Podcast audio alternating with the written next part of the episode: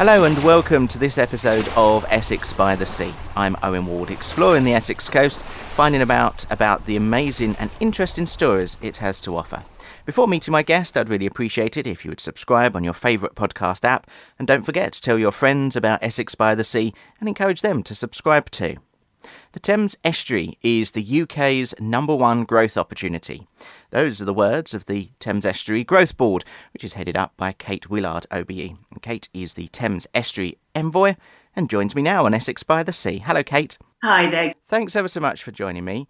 So, what does the role of an estuary envoy actually entail? Before I go on to that, can I just backtrack one tiny bit, Owen? Just to say, I absolutely love the name of your podcast, and it's slap bang in the middle of some of the stuff I think we're going to talk about today. So, Essex by the Sea, because we're all about the estuary and we're all about that great relationship between that beautiful river and the land. So we couldn't be, or I couldn't be, at a more perfect podcast. So thank you so much for asking me to join you. Thank you. Um, so what does an uh, what does an envoy do? It's it's a very interesting question, isn't it? When I was appointed, which was back in December 2019, um, I was appointed as chair of the Thames Estuary Growth Board, which is the board which is really leading and spearheading and, and, and managing our growth plans for the estuary. And I was at the same time appointed uh, Thames Estuary Envoy. And I remember at the time thinking, what happens to Betsy? Isn't that the same thing that the envoy is just the chair? But no, um, and whosever idea it was, and I, have never quite got to the bottom of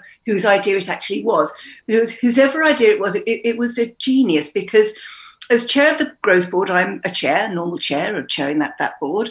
Um, but as the envoy, I am accountable to no political party, not to government, not to the board, not to anybody except the estuary and the people and the communities and the businesses of the estuary. So, what that means in a nutshell, Owen, is that sometimes when, if we've got an issue on the estuary, if something's kind of got stuck or there's something that needs some help to move forward, I can move really quickly as the envoy. So it's actually it's a it's a it's a lovely lovely role to have. You can probably tell from my voice how passionate I am about the estuary, uh, and being the envoy just means that I can uh, if you like, kind of almost permanently be off piste if I need to be, uh, and certainly move quickly to capitalize on opportunities and, and to help things that might, for whatever reason, have got stuck. So, uh, in my book, it's, it's, it's pretty much the best job in the world.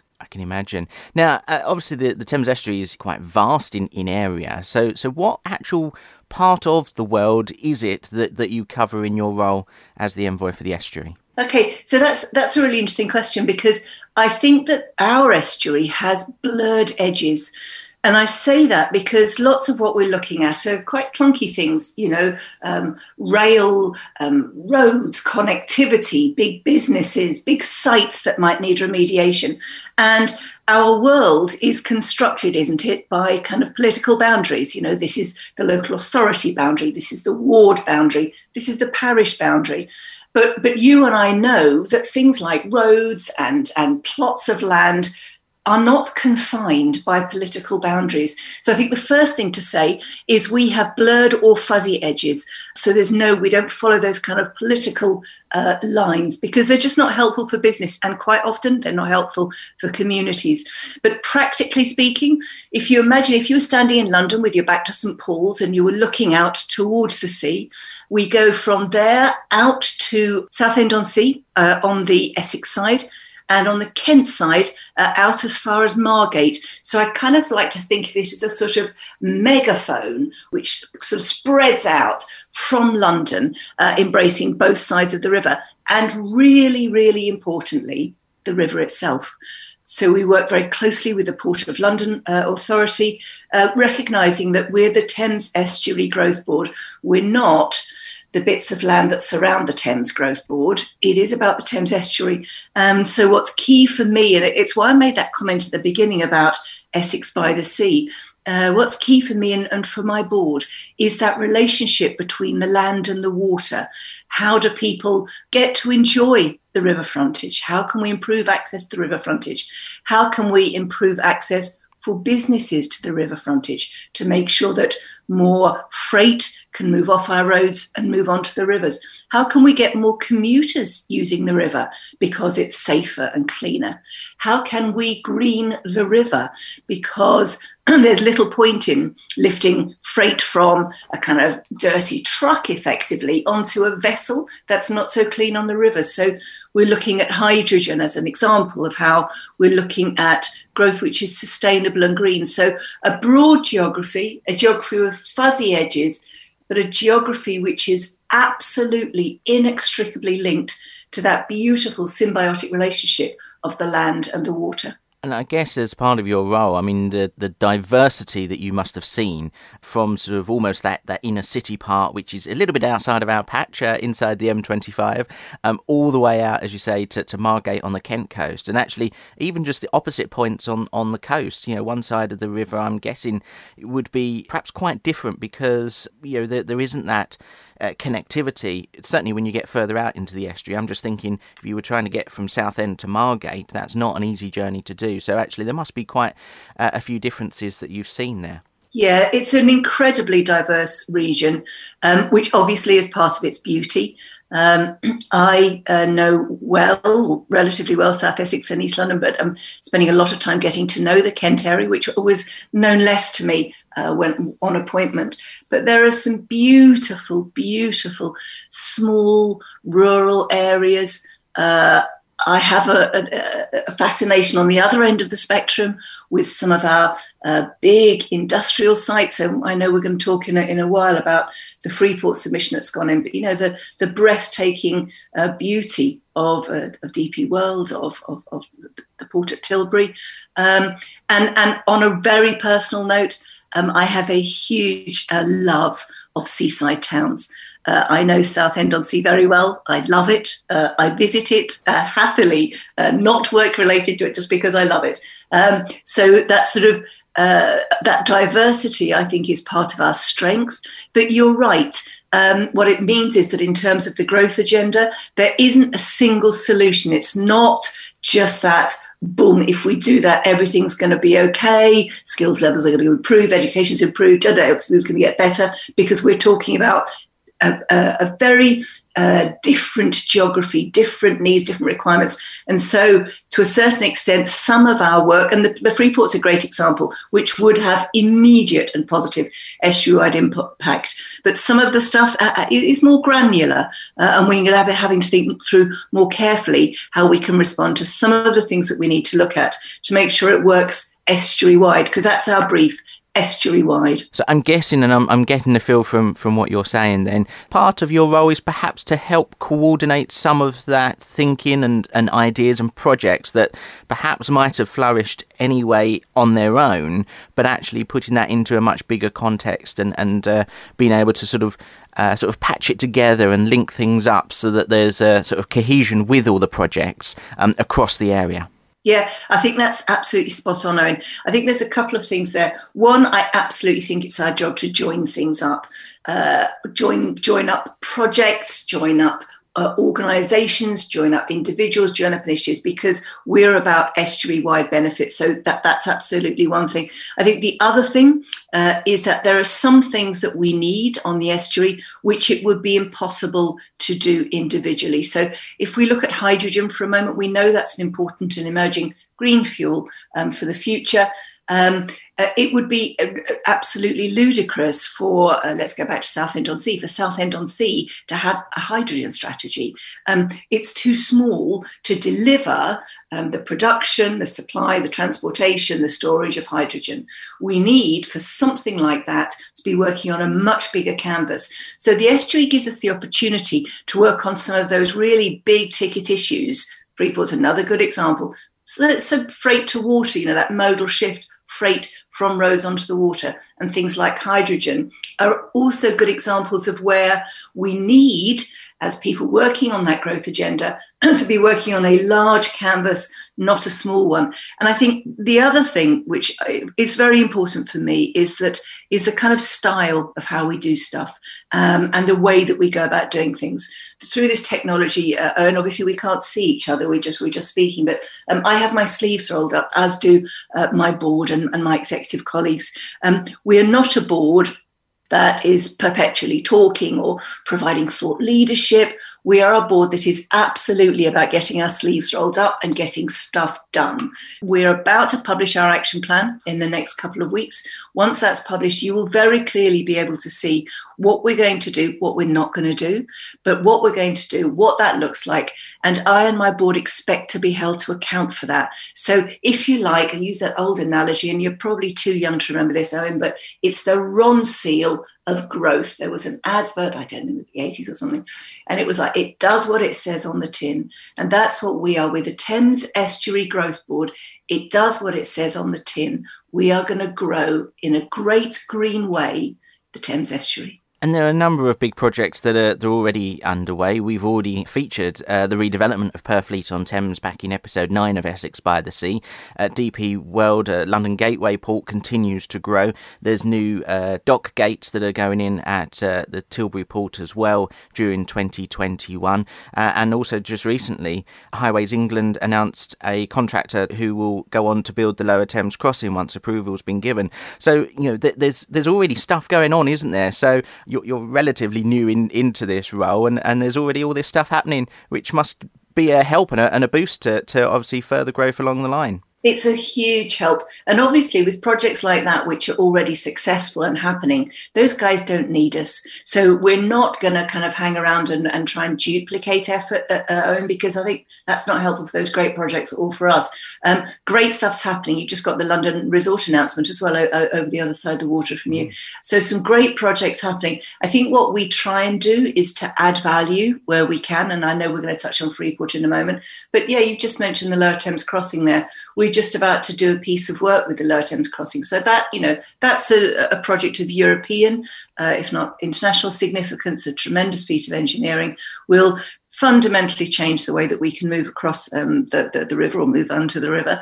Um, it's a hugely important project, but we're going to be working with them on a commission to make sure that local people, that local businesses are able to benefit from that rollout. Um, it's one thing to say, well, we have a commitment to that, and I'm not suggesting um, Highways England, who are behind this that particular project are being disingenuous. But you know to really really really help make local economic growth work requires an attention to detail. So we're going to be working with highways england to make sure that happens to make sure that our businesses around the estuary really benefit from that. So that was a great example for me owen of a project which as you rightly say is already happening. It's already a great project but we're going to add estuary wide benefit to that project well, an application has been submitted to, to the government to, to make the Thames estuary a free port. We've touched upon it already, but but what exactly is a free port? So, at its most simple, it's basically a zone where you have a different set of arrangements for, for taxation and customs, um, really to do, and, and they, these have been designed by government. I mean, this is not unique, free ports occur all over the world, but um, designed by government. Uh, there's a, a, competition effectively for them, and government have said they're going to award around 10, as you rightly say, our submissions gone in today. So, effectively, there's zones which have different uh, taxation and, and customs arrangements to do those three things. One, really to stimulate business, to help those ports, those areas, and also the supply chains that feed into them to, to stimulate business growth. And two, um, to improve our ability to trade with our global partners and our, and our new global partners. Um, we know in this kind of post-transition economy, those worldwide relationships are super important for us. And I, and I will just come back here and uh, just talk about our bid in particular. In relation to that second one of free ports being an important part of helping government build and rebuild and strengthen those international relationships. Nowhere in the UK has the global reach that the Thames estuary has. And that's a real, real strength for our bid. And, and, and the wrap around all of that is to help to deliver good great green growth in the UK economy. And it, you know, it might sound uh, a bit of a kind of a, a bit of a, an odd uh, contradiction there. You know, a free port um, and green growth, um, but they are. You know, free ports are. Uh, we have to take our minds away from some sort of old black and white picture of a, of a load of you know white guys pushing wheelbarrows full of big old boxes around ports and harbours. Um, ports are increasingly digitized. Um, they are very, very um, uh, digitally focused and, and, and run uh, on the most latest and cutting edge technology. Uh, they are diverse businesses. They are businesses which are reliant upon new skills, not just those skills in, in technology and in engineering, but those skills uh, creative skills, people who are able to make those market links, to build those international partnerships, to, to sell, to buy. So, one of the things that we're going to be doing looking alongside that bid is making sure. Like, like coming back to Lower Thames Crossing, isn't it? Making sure that that Freeport Award as and when we are awarded it by government, we are able to make sure that young people and, and, and others, people who are looking uh, for work, are able to access um, those really interesting and great and high quality jobs uh, in the Freeport. So making sure there's the right skills paths, the right apprenticeships there um, to get people into those into those great jobs. So it's a it's a phenomenally interesting opportunity and one which is absolutely right for the estuary, not just because of those international links and that international reach that we've already got, but, and I'm going to come back to a government agenda here, because the levelling up agenda applies to the Thames estuary as much as it does to Teesside.